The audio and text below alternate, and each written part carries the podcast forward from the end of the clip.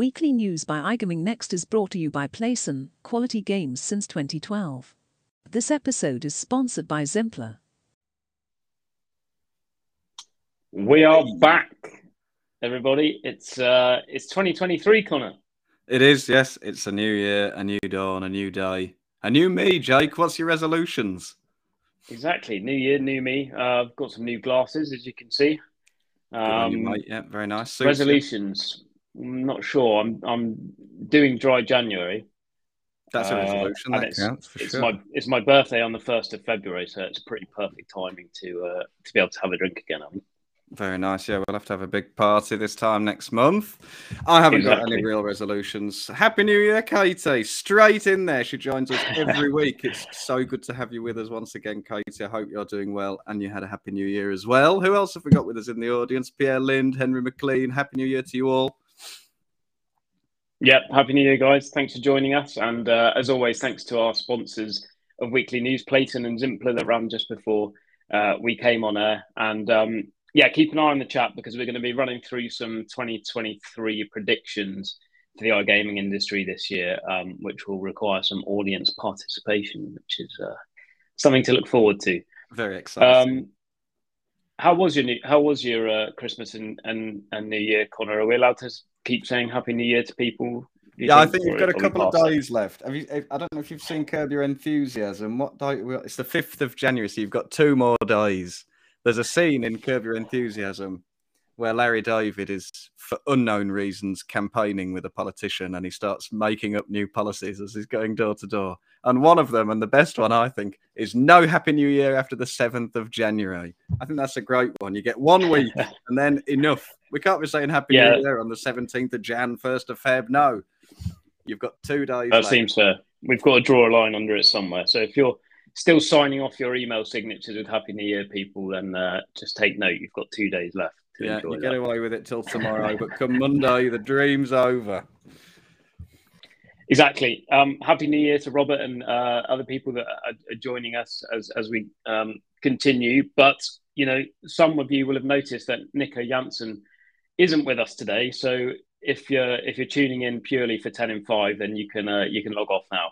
Um, but because of that, me and Conor thought it would be good for us to maybe recap a, a, handful of the the kind of most important stories that broke over that Christmas period that uh, you know you might have missed um, because you're doing something crazy like spending time with your your family and friends.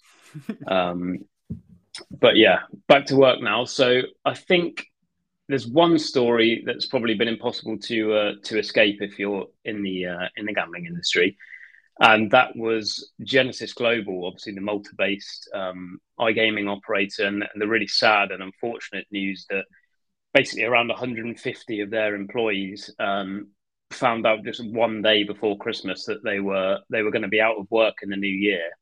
Um, the company went into insolvency, uh, a very you know sad situation, and and they'd already found out that they weren't going to be paid their wages for for December. Um, super horrible timing, and obviously our thoughts go out to, to infected employees. Um, I should also pay uh, pay some credit to Sonia Lindenberg, Lindenberg, sorry, as well. Our one of our uh, most important journalists at iGaming Next, who was um, kind of you know right at the front of this story throughout, and, and had spoken to a lot of the uh, impacted employees um, to get a full picture of this story, which is uh, which is ongoing um, we should say. Uh, if you've been affected, um, if if you know of anything that is is you know going on to help those affected employees, then please do reach out to us, and we'll, we'll continue to report on this as the uh, as the weeks tick by.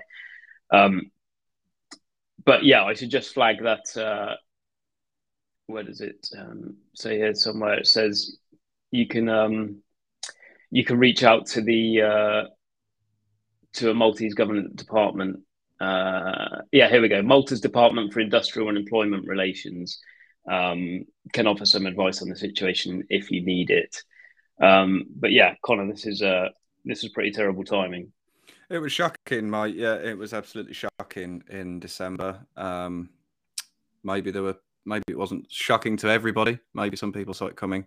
Um, but yeah, I think for those affected, you know, what a kick in the kick in the teeth that is to, to find out the day before you're going on your Christmas holidays that you're not going to have any Christmas wages to buy your you know buy your presents with and your uh, and your dinners and all that stuff. So it was really um, yeah, really sad, really unfortunate timing, and obviously there's a huge number of people affected. Um, I think at times like this, when you have these sort of uh, small, obviously it's not not not very small, but you have these kind of crises within the industry. I think something that happens time and time again. Fortunately, we have a very close knit industry. We have, you know, lots of really really talented people, and lots of really talented people. I'm sure were working for Aspire prior to the new year, and um, for Genesis, uh, excuse me, Genesis. Pardon me. Um, yeah, yeah, both global. There you go. That's why I'm getting confused. So, so you know, those people who are working for Genesis have obviously got a great deal of skills that remain in demand within the industry. Uh, Malta, I'm, I'm, I'm, sure there's no lack of demand for highly skilled people with iGaming experience. And I think we've seen some companies begin to rally around and start pointing out on social media and other places that they are hiring, there are jobs available, and that those skills um, are still needed. And so I think it's yeah, exactly. you know, it's a credit to the industry that we get this kind of response when when when things like this, really sad things like this happen. Yeah, and we're obviously broadcasting live on on LinkedIn, and LinkedIn is the perfect place to to advertise those vacancies if you've got any. We've seen um, Chris Welch from from Leo Vegas. We've seen uh, Phil Pearson, who's the new uh, CEO of WhiteLabels.com, and uh, Paul Fitchford as well, who's um, you know, right in the center of the slots uh, design industry, all kind of reach out to affected employees and say, you know, take a chance um, because there's people that uh, some very talented people that, that were were basically let go there that um, could definitely be an asset to your organization. Um, and this is yeah, this is an interesting topic in general. If we zoom out a bit about these kind of you know second tier operators, if you like, that have kind of been you know, pro- very profitable up till now and ticking along just in that second tier there. But yeah, they're now having to cut costs, and we've seen layoffs at you know Hero Gaming, at, at Press Enter, um, at a couple of others. I'm sure I'm forgetting, and this is something I'm uh, exploring for a kind of longer piece um, to publish on the iGaming Next website about you know what's causing this. Obviously, there's you know macroeconomic pressures, but are there other factors at play here? Is there what is the future for, for these kind of size of companies. So if you've got any thoughts or uh, or uh, theories about that, then then yeah, post them on the chat or or get in touch with us via email. Um, let's look at some other stories people might have missed. Conor, uh, what have you? What ones have you saved to your bookmarks? Ah, yes, good question. We, so we had a big story out of Australia around Christmas. Um, so towards the back end of December, we had PointsBet, the Australian listed, uh, sport, principally a sports betting operator. Uh, PointsBet, which is now active in the US and Canada um, and provides both sports betting and iGaming in those in those countries. Uh, PointsBet confirmed around Christmas that it was in talks with Betr about a possible takeover, a possible sale, I should say, of its Australian division. Now, let me point out quickly it is Betr with a B E T R, but it's not that Betr from the US that people were talking about lots a few months ago. The micro betting, Jake Paul, Joey Levy, Simplebet thing. Um, the TikTokification of betting, not that one. No, this is an Australian firm and it's owned by News Corp Australia, along with Tekkorp Capital in Las Vegas and BetMakers, who provide the technology for uh, this Australian Betr.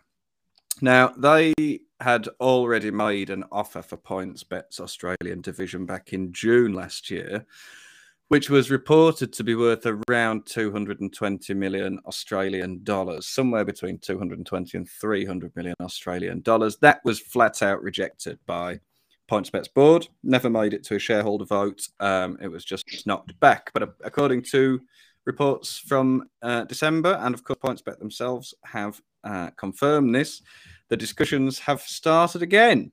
So um, who knows what might happen? Seems like it would be a very bold move for PointsBet to offload its Australian division, given that it contributes something like 60% of the group's revenue.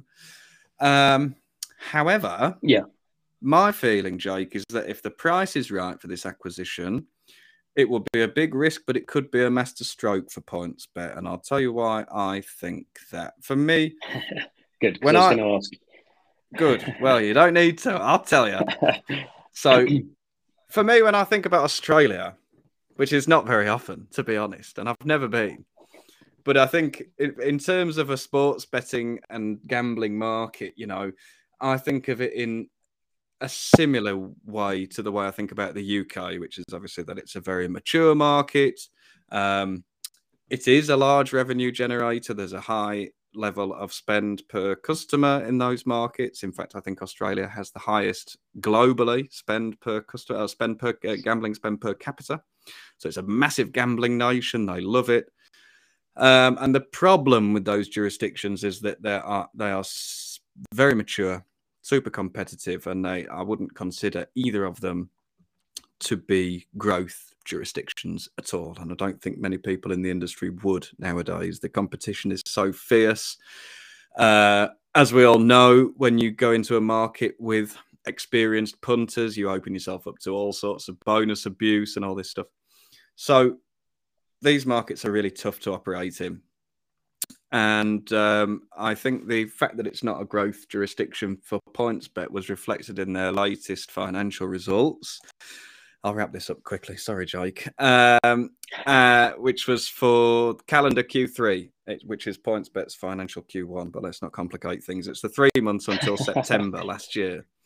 Um, so net win, which is the kind of the way they present their revenue, their net win from Australia was um, down 13.5% year on year.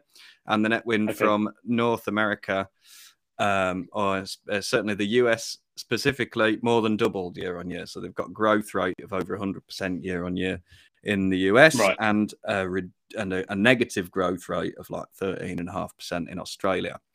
So that's why I kind of think if the price is right on this um, uh, on this Betr acquisition, it could be a master stroke for PointsBet to inject hundreds of millions of dollars in cash into the business, uh, direct its resources, its staff, its talent all towards focusing on the US and Canada. Um, and and really trying to capitalize on the opportunity for growth there, given that you know what's happening in Australia doesn't appear to be particularly positive for the business. Um, the other thing to consider, there's a couple of other things to consider. One, of course, is that Australia has no iGaming, so it's limited in that respect. And the yeah. other thing is um, something else. So there you go. yeah. Okay. Interesting. I think obviously like you say, there's probably more growth to be had in, in the US because it's uh, it's a more nascent market. But yeah, I think if we look back at those Q3 results, I think Australia still made up sixty percent of of PointsBet's total revenue. So it did for them to to basically give up that market to um, to Betr um, would surprise me, especially considering they're a you know an Australian founded and listed company. Um, I get kind of how this would like investors might think positively about this, but the American market isn't what it was, you know, a year, two years ago when investors were, were crazy for it. I think there would be a lot more doubt and questions asked about that now. And I think, you know, this report's very clear that they're in discussions. And like you said, the initial bid was rejected. So there's no evidence that it's got any further than that um, and yeah. just being uh, and it is just discussions at this moment. But I think you touched on the most important topic, really, which is iGaming, because we all know iGaming is the most profitable vertical, especially compared to sports betting. And PointsBet has kind of pivoted to that a little bit in, in US states where that's legal. Um, and if they can't do that on Australia, you can kind of see maybe Ontario and Canada, these US states, they might want to full pivot on iGaming. But again, I can't see that as they're actually called PointsBet number one. And yeah, also, no, they're super super focused on sports betting. They are, and it's their and there's no their... there's no legislative legislative agenda for iGaming expansion really in in the states, apart from potentially Indiana. So yeah. I think it would be a pretty hard sell to investors if they were to just offload the Australia business, considering its importance to the overall bulk of revenue for the group. Um, yeah, as I yeah, said, interesting story and one to keep one to monitor for sure. I, I think they'll they'll they're probably in negotiations at the moment. That's what it sounds like, and I think the point is going to be whether whether Betr is going to be willing to stump up the cash which would make it worth PointsBet's while. If they're able, you know, if they've just start, if they've been growing and growing and growing and just started to decline now in Australia, and they're able to offload that business at its peak revenue, more or less, then they might be getting out of it, you know, uh, sort of uh, striking while the iron's hot, so to speak. Um, yeah. And another thing, actually, I just mentioned one thing quickly that uh, that sort of I was reminded of this afternoon, and I looked and I thought, hmm, that's quite interesting. Now, actually, in hindsight, is that in earlier in December, PointsBet opened a new headquarters for its Canadian operations in Toronto, despite the fact that its Canadian operations only generated 1.7 million in net win during the latest quarter. So it's a really small jurisdiction for them compared to the States and to Australia and yet they've opened this big new innovation hub in Toronto, right in uh, you know the capital of Ontario. So, with hindsight now, looking at are they going to offload the Australian division, that could be read looking backwards as a bit of a statement of intent in terms of their uh, focus on North America going forward. Yeah, just a thought. One other one other thing that's just occurred to me actually that I hadn't thought of before, and it's a thinking really big picture and quite speculative, is that they might imagine if they sold the Australian business and then that made them far more attractive to bigger US operators who could then buy the Canadian and US facing PointsBet business without the overhang yeah. of Australia and elsewhere. Yeah, do a um, William Hill and split it up and set, yeah. it off in bits. Yeah, to the highest bidders. Yeah, obviously, I Good don't work. know what the PointsBet executive team are thinking, but uh, maybe that that's crossed their minds. No, we'll have to ask um, them. The problem with people in Australia is we're never. There's not an hour of crossover in our working days. That's the trouble. Yeah, I know. We'll have to reach out to one of them in Canada, but that's not much better either. Right, moving on to Europe. Um, one of the stories we published on the 28th of December was based on um, some new figures from the European uh, Gaming and Betting Association.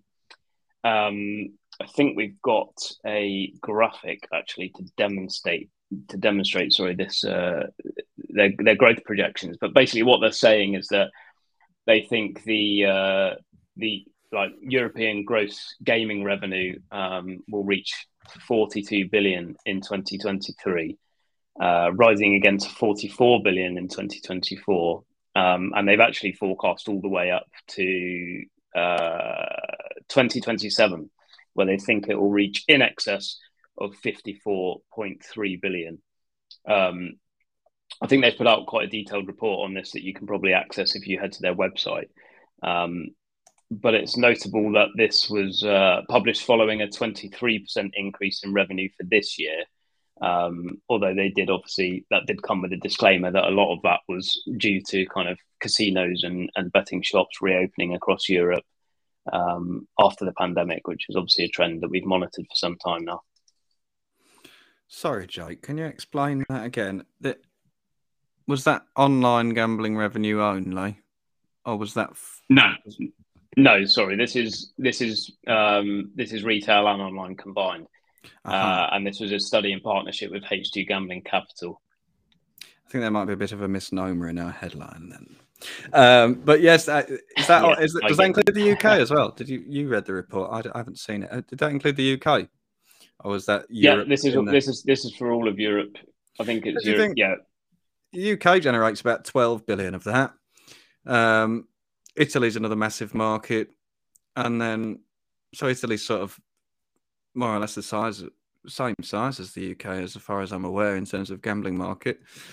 And um, yeah, I suppose between the two of them, they account for something like half of what the EGBA is predicting. So that's pretty impressive. I wonder if um, they've factored in the potential for a licensing regime in Finland into those numbers, but maybe I'm jumping the gun a bit. no, I don't think you are. I think that's a perfect, perfect segue, Conor. Yeah, well, it would certainly help them get there, wouldn't it? It would help the industry come to those levels of uh, of uh, reported official regulated licensed revenue because um, at the moment what seems to be going on and this is from the CEO of the Finnish Monopoly operator Veikkaus, or Veikkaus rather, Olli Sarekoski. That's not a picture of Olli Sarekoski. That's a picture of the European Affairs Minister of um, Finland. So the CEO of Veikkaus uh, has long been saying that it's losing, that the operator is losing market share to the black market. Um, and that in order to combat that, the only real option left for Finland is to introduce a licensing regime as opposed to a monopoly model, which kind of makes sense, doesn't it, Jake? Given that it's the last monopoly in the EU, I believe. So it's yeah. probably about yeah, time. Right. Um, so it's been confirmed by uh, the Minister of European Affairs, who we've just seen a photograph of um, in an interview last week.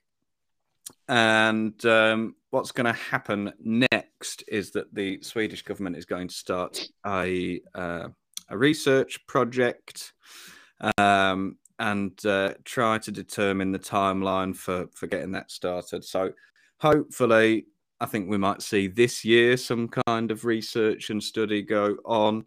Um, they'll probably take a few cues from different jurisdictions across Europe, um, different regulators across Europe. My suspicion is that I don't know why. I don't know why, but I feel like um, people are going to be inclined to copy off the Dutch. I don't know why I think that, but I just think the Dutch are taking this really, really seriously. Maybe overdoing it at times, um, but I think they've done a good job of converting their previously grey market into a regulated market. Um, and it remains to be seen whether you know things like the cooling off period will be reflected. It will be interesting to see. Um, so any yeah. operators who have got traffic from Finland at the moment, which is not prohibited as far as I'm aware, um, it's just not regulated there.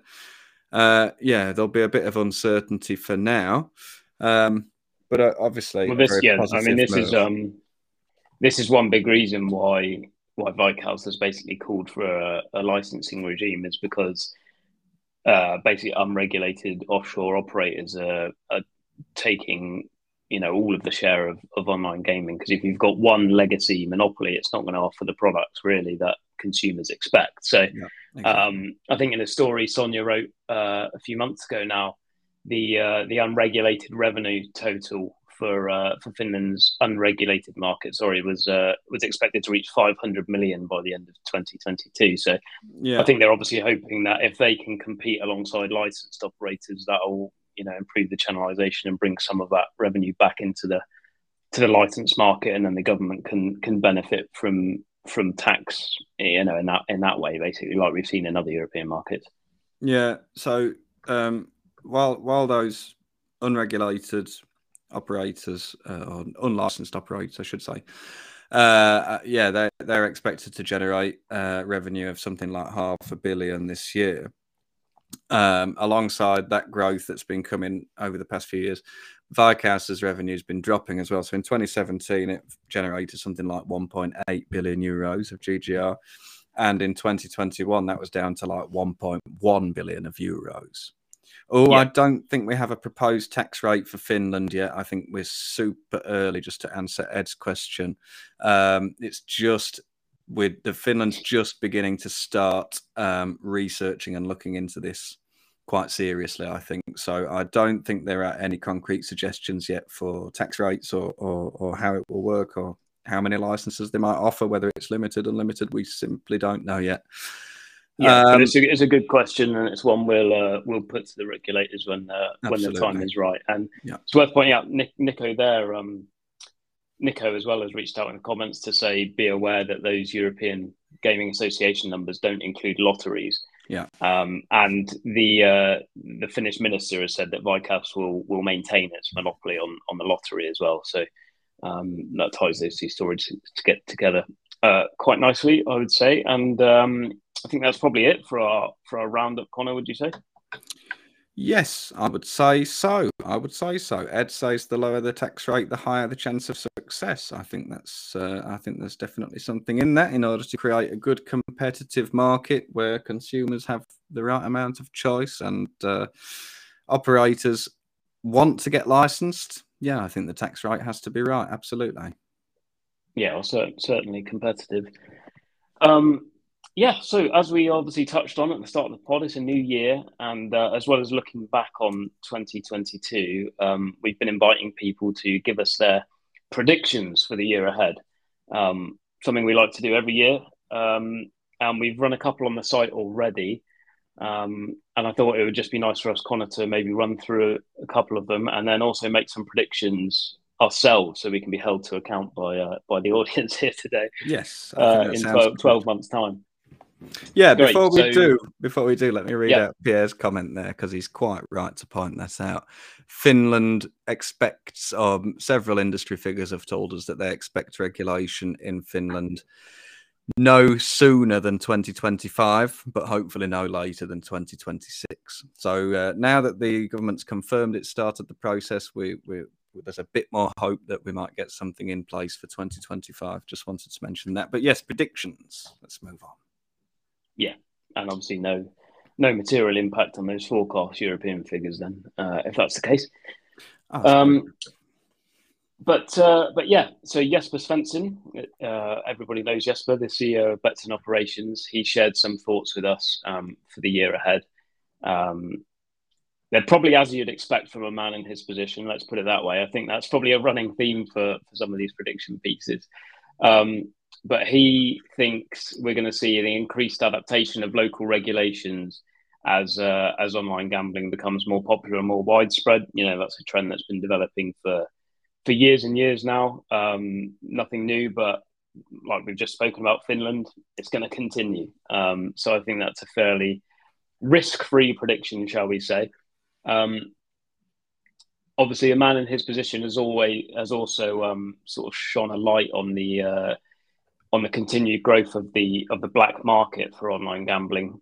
Um, and as more countries kind of you know adapt local regulations, we'll see non-licensed operators um, kind of taking taking business as well. And and I think you know everybody in a kind of licensed position or that's representative of a trade body in, in a lot of countries um, often forewarns about the black market risk and how it doesn't have the same consumer protections.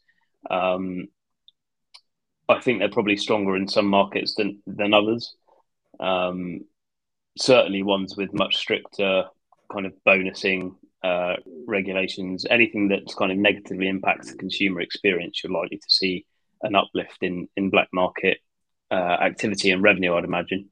And then his final point is that he said um, there'll be more of a focus on Web3 and blockchain technology, um, which I think is probably a fair assumption as those two technologies kind of advance and develop.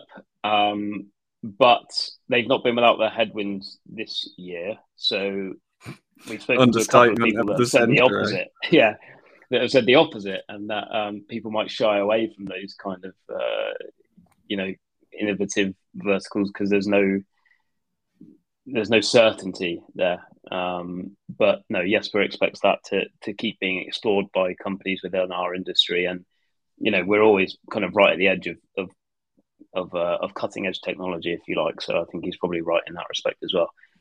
Mm-hmm. Um, Absolutely, Conor. Did any uh, did any predictions on the website take note that you were interested in? Well, we had some esports predictions from Steven Salz at Rivalry, the esports betting operator.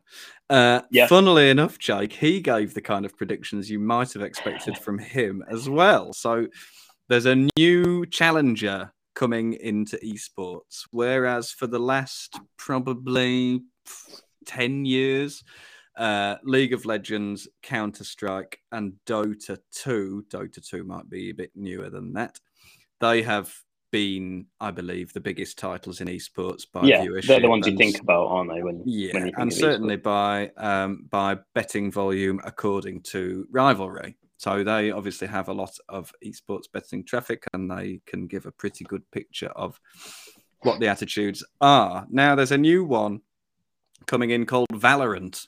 Uh, and betting volume on Valorant increased by 264% in 2022. So I think if anybody out there was running a business and introduced a new vertical or a new betting product, and all of a sudden it was growing 300% year on year, I think you'd be pretty keen to try and capitalize on that. And you would find that very encouraging. So, Valorant, I've no idea what it is, Jake. It's not my thing. I, was, I was hoping you did because I don't. Do, no, well, you look. I'm just Googling it as we speak. I hope you don't take this the wrong way, but you look like you like esports. I can imagine you in the really? arena with waving those. I think it's the glasses. Yeah. Uh, yeah, possibly. No, my so, gaming my gaming experience extends to the the FIFA franchise, and that's about it. I gave that up as ah, well. Yeah. So. Yeah, well, good on you, mate. Yeah, it's not good for your health. Better to play real football, I think. Um, Here we go. Val- Valorant is a free to play, so kind of Fortnite, I suppose.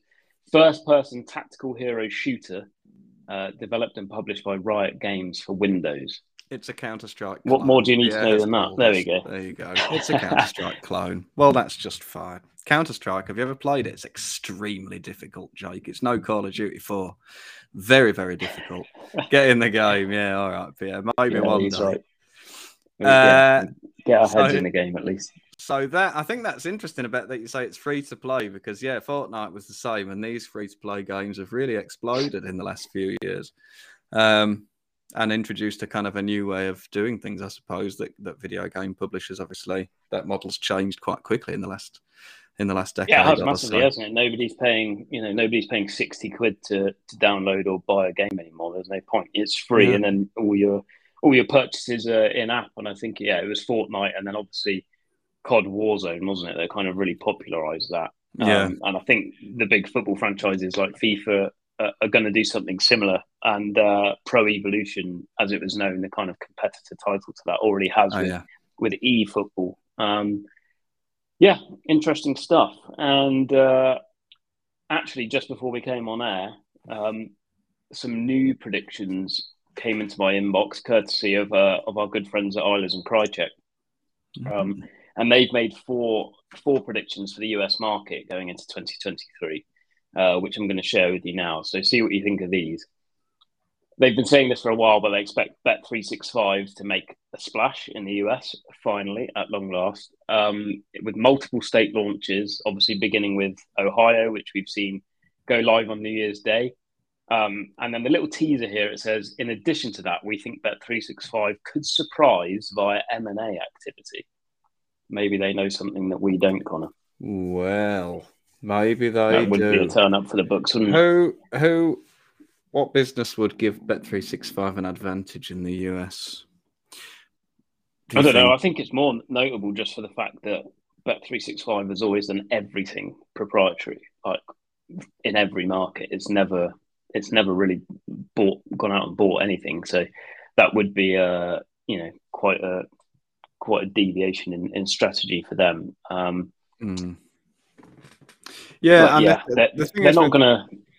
Yeah, go on. The thing is with three six five, I'm not sure how much marketing they do. Maybe they do a lot more marketing than I think, but but the the I I'll be honest with you, Jake. I use Bet365 and I use it because it's fantastic. The product's brilliant. It works really nicely. It, I've seen it go down once in the World Cup final, it went down once for about 45 seconds, and I couldn't believe it. I said, Oh my God, I've never seen this before. But the product's great. You get odds boosts. They give you a little retention bonus, a little £5 free bet whenever they fancy. Sometimes you get one a week or something like that. They're quite generous in that respect. Easy yeah. to use, payments are quick, all this stuff, you know and yeah, it's always yeah. been built and you know that's what's happened they've been fully like fully online since 1997 or something they closed the last shop didn't they it's like they've yeah and i think relentless... they, they, always come out on top in uh in Eilers product testing um yeah. product testing um sort of i don't know what would you call it study in the uk as well they do, the yeah they do analysis so they want to take that to america they do analysis and testing of the of different apps. I was at the Better Collective Bookmaker Awards in Amsterdam last year. Bet three six five oh, yeah. took home about three quarters of the awards for being the best bookmaker. They're brilliant, and their product. They have this relentless focus on on product, which is super important. Yeah.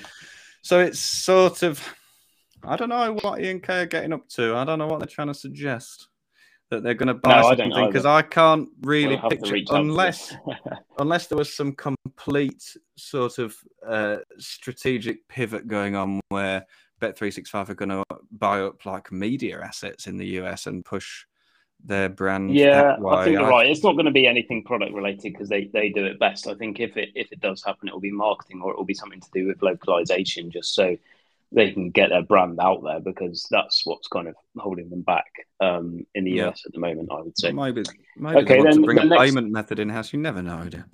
We'll see. Yeah. So so the next prediction uh, is that a major US online sports betting company will go private. So they're saying somebody will potentially go from public to private because obviously public markets are a complete nightmare at the moment. Investor sentiment has changed entirely. Um, and basically your focus so much of your focus energy effort everything is spent on doing quarterly reports and kind of you know talking through things with your investors that you could do better off being like bet 365 where you just have a streamlined internal focus on product um, so yeah it's easy to see how they've come up with that but i don't know how easy it is to just pivot to a, a private company i guess it could happen via a private equity buyout but it's going to be a mm. lot of paperwork in itself just to get that that done, I would imagine. Yeah, I don't know how it would work. The first firm that sprung to mind when you said that, but I don't know if this is even possible to list and delist so quickly. But I did think, what about Super Group, who came in the market? That's exactly what I thought as well. ten dollars a share, and now they're sitting at three dollars a share, yeah. and saying, "Well, we tried, we failed, and we're moving on. It's time to do." Yeah, having enormous success as a uh, as a quite secretive, you know, private company across pretty much all markets, and then did a did a SPAC listing, uh, and we know how most of them ended up. And uh. I think, yeah, you're right. They're, they're probably regretting it. Um, so that that was the first company that sprung into my mind when I read that as well. Yeah. Well, there you go. See, great um, minds, Jake. Great minds think alike. yeah. The next one is sports bet, sports betting legalization grinds to a near halt. Um, I think we've covered that probably already. That you know the big certainly the big states there's not any movement. We saw what happened in california last year texas probably not going to happen. Um, we've had ohio and we've had a couple at the turn of this year but looking further into 2023 it looks looks pretty bleak for, for bleak for, for sports betting and, and for igaming. Um, and then the next one i also think is particularly interesting is that they think seven figure fines are going to start flowing into the US market because at the moment we've only seen a couple of you know hundred thousand dollar fines for kind of marketing breaches and that kind of thing mm-hmm. as regulators basically try and get their heads around online gambling.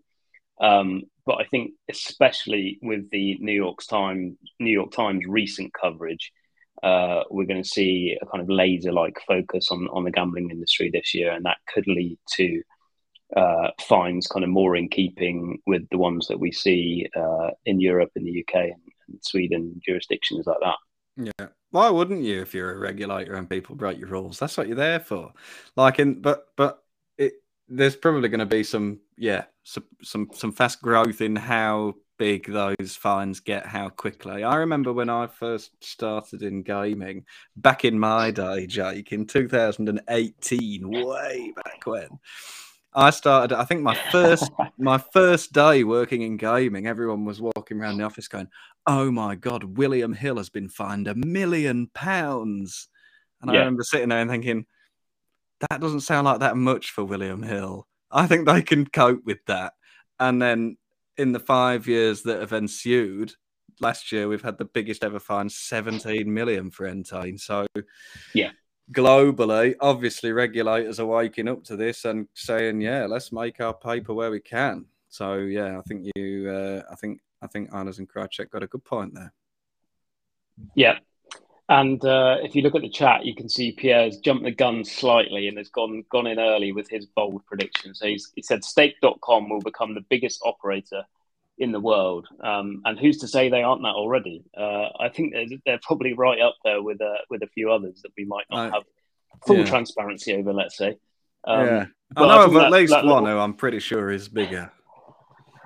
Yeah, uh, and I think this leads quite nicely. We've just talked about regulators. Pierre's talking about Stake.com. Um, so I'm quite tempted to just take it away with uh, with my prediction, Conor, if that's all right with you. Go for it, mate. Yeah, go on if you want to show yourself up.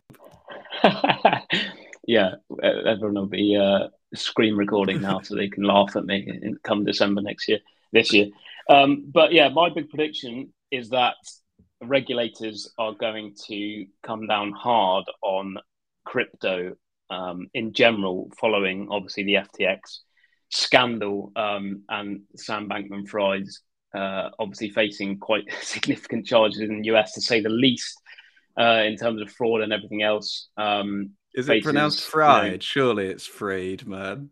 Freed, sorry, yeah. Bankman Fried. He's pleaded not guilty, but faces more than 100 years in prison uh, if he is convicted.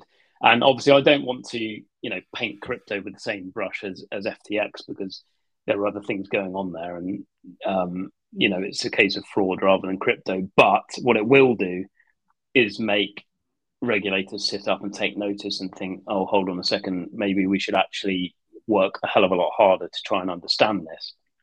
Um, because at the moment, like so far, let's face it, it's been able to kind of tick along quite nicely under the uh, under fraud, under the radar. And I think this is obviously going to, like we mentioned, stake I think the regulated environment as it is, more and more companies are going to be looking towards crypto as a way of uh, increasing their revenues. Again, I think that will alert the attention of uh, of the authorities. Um, and yeah, so that's my big prediction. Regulators are going to take crypto seriously, and that's going to have big ramifications for iGaming companies that focus on crypto. Fair enough, mate. I think you've probably got a point. It's a bit, even though it's you know reasonably well established now. People have been talking about Bitcoin for ten years or more. Still a bit of a wild west, isn't it? I think um, big time in terms of regulation. Yeah, it's, yeah. It's as if there's a whole like a parallel economy going on where there's a whole set of finance, money, businesses operating all this stuff. And I think that was part of the problem with SB. Uh, uh what was it? FTX. Um, yeah was that they were kind of listing worthless cryptos as, as genuine assets or valuable assets. I think there's kind of there's a I don't know how, what I'm talking about because I don't understand technology because I'm a moron. But I think there's like there's something there. In, there's something there in just this this speculative bubble stuff of just coins buying other coins, and none of them are really t- tied to anything in the real world but it's created yeah. this kind of strange sort of parallel economy where maybe if you'd bought 100 pounds worth of bitcoin 10 years ago you'd be a millionaire today but you don't want to pay taxes on it and you don't want anyone to know who you are so you can't change it back to cash you just need to use it as bitcoin. But there's only so much you can do with bitcoin you can't buy a house in bitcoin. What can you do with it? Yeah. Gamble. You can gamble. Yeah. So i'm feeling a new uh, a new content series here conor on crypto Conor and Crypto, yeah, yeah. You could just ramble about the stuff you don't understand. Yeah, the, the ramblings of an idiot. Yeah, I don't even know how electricity works. yeah, so Danny Danny Howard's put a comment in the chat that I think you know quite eloquently sort of sums up what I was trying to say, which is um, SBF um, will be used in, as an example for regulators to understand the industry further across many jurisdictions, and yeah, I think that will extend mm-hmm. into iGaming as well.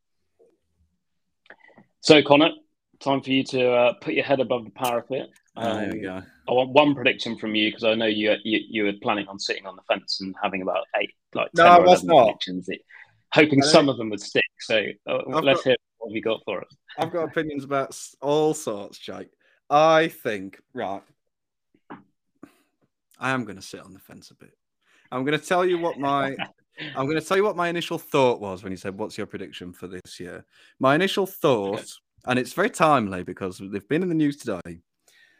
My initial thought was uh, Fanatics sports betting operations in the US are going to crash and burn. It's going to cost them a fortune. They're going to piss off all their investors. Everyone's going to. Are they privately owned, publicly owned? I don't even know. Anyway. Yeah, but they've got loads of investors. Yeah. Yeah. So they're going to burn through loads of cash. It's going to be a nightmare. They're not going to be able to take market share from uh, Flutter. Like what? On your own on your own platform that you're building on Amelco software, you're gonna go and compete with FanDuel. Um, um anyway, I think it's. I think I think they're gearing up for a living nightmare in the US. I think they're gearing up for that. However, this is where I sit on the fence, and this is where I temper my prediction because the real prediction is if they try to enter the US market in the same way as other operators are currently doing, then they'll mm-hmm. crash and burn. So the real prediction is either they're going to do something really differently and make a success of it, or they're going to mess it up. Uh, didn't pay me to say this, no, but I have I have yeah. met some very nice people from Kambi in the past, but not recently, Pierre. I can assure you. Um, yeah. So just to add some context to, to what Pierre's talking about there, obviously the like Conor said, the news broke this morning that Fanatics has chosen Amelco source code to build its US sports betting product on. Um, and a lot of Kambi investors were hoping that they would instead choose Kambi. Um, they didn't, and the, and the share price dropped quite significantly this morning. Um, but yeah, Con- Conor somehow managed to uh, to sit bang in the middle of the fence there with that prediction. So on the one hand, it could be good, but on the one hand, it could be bad. Is basically no. What I said was either they'll crash and burn, or they'll have to do something super different. Prediction 2023 Conor won't be on Fanatics Christmas card list. It's fine. I've no interest in sports merchandise. No, but I know what you're saying because a lot of people have obviously said, you know, there's a very there's a very established kind of top four in the US, and some yeah. some people that are much smarter than us have said if it's going to be broken up, then Fanatics Think might be the company to do that. um, no, our, but you're saying mate, you're, you're, you're calling bullshit on that if they go in. Yeah, if they go in with the same strategy that we've seen, you know, cost billions of dollars in the US already. Um, so, what what strategy could they use in your view to to make a success of it? I assume you're talking uh, about the the kind of merchandising database that they've got already, or yeah, I mean else? they've got a massive database. Well, I mean. they're a recognized brand. They've got them, you know, millions of customers. Um, maybe you know, maybe they decide not to spend a penny on on sports betting marketing. Maybe they decide to do it all on a revenue share basis through affiliates maybe they only advertise to their existing customers or you know there are things they could do maybe they put betting kiosks in the shops where they sell jerseys yeah, i don't that's know that's the really interesting thing for me is that then they've made very clear that they're not on online only mm-hmm. and that mm-hmm. retail is going to be a massive part of their plan um, yeah buy a, buy a New York Yankees hat, get a ten dollar free bet. Yeah, now you're a customer. Yeah, maybe that's uh, so. That's, that's, the other thing on the agenda all along. Is, is land-based customer acquisition with the people who are coming in the shops or people who are buying yep. Fanatics merchandise online. Here, enjoy your jersey. Here's a ten dollar free bet. Get gambling. Mm-hmm. Pretty good. Yep, could happen. Pretty good. Yeah. Okay. Well, all right. we've only got. You know what, uh... No, now that we've discussed it, I take it all back. I take it all back. Fanatics are going to be fine. Okay, that's your prediction. Fanatics that's my prediction. They're going to be just fine. Yeah. Great. All right. Well, we're just about um, out of time. If anybody else does have any predictions they want uh, on the public record, please post them to the chat. Uh, post them in the comments so we can see them. But if not, I think we'll uh, we'll wrap up there, Conor. 2023 is going to be a, a massive year for iGaming next. So please keep an eye on the website. We've got some really cool projects that we're going to be launching um, that we'll inform you about closer to the time. But one way you can keep in touch is by subscribing to our newsletter. Um, there's like you can subscribe to that on our homepage, or hopefully one of our production and marketing team will drop a little link in the uh, in the comments for you if you're not subscribed already.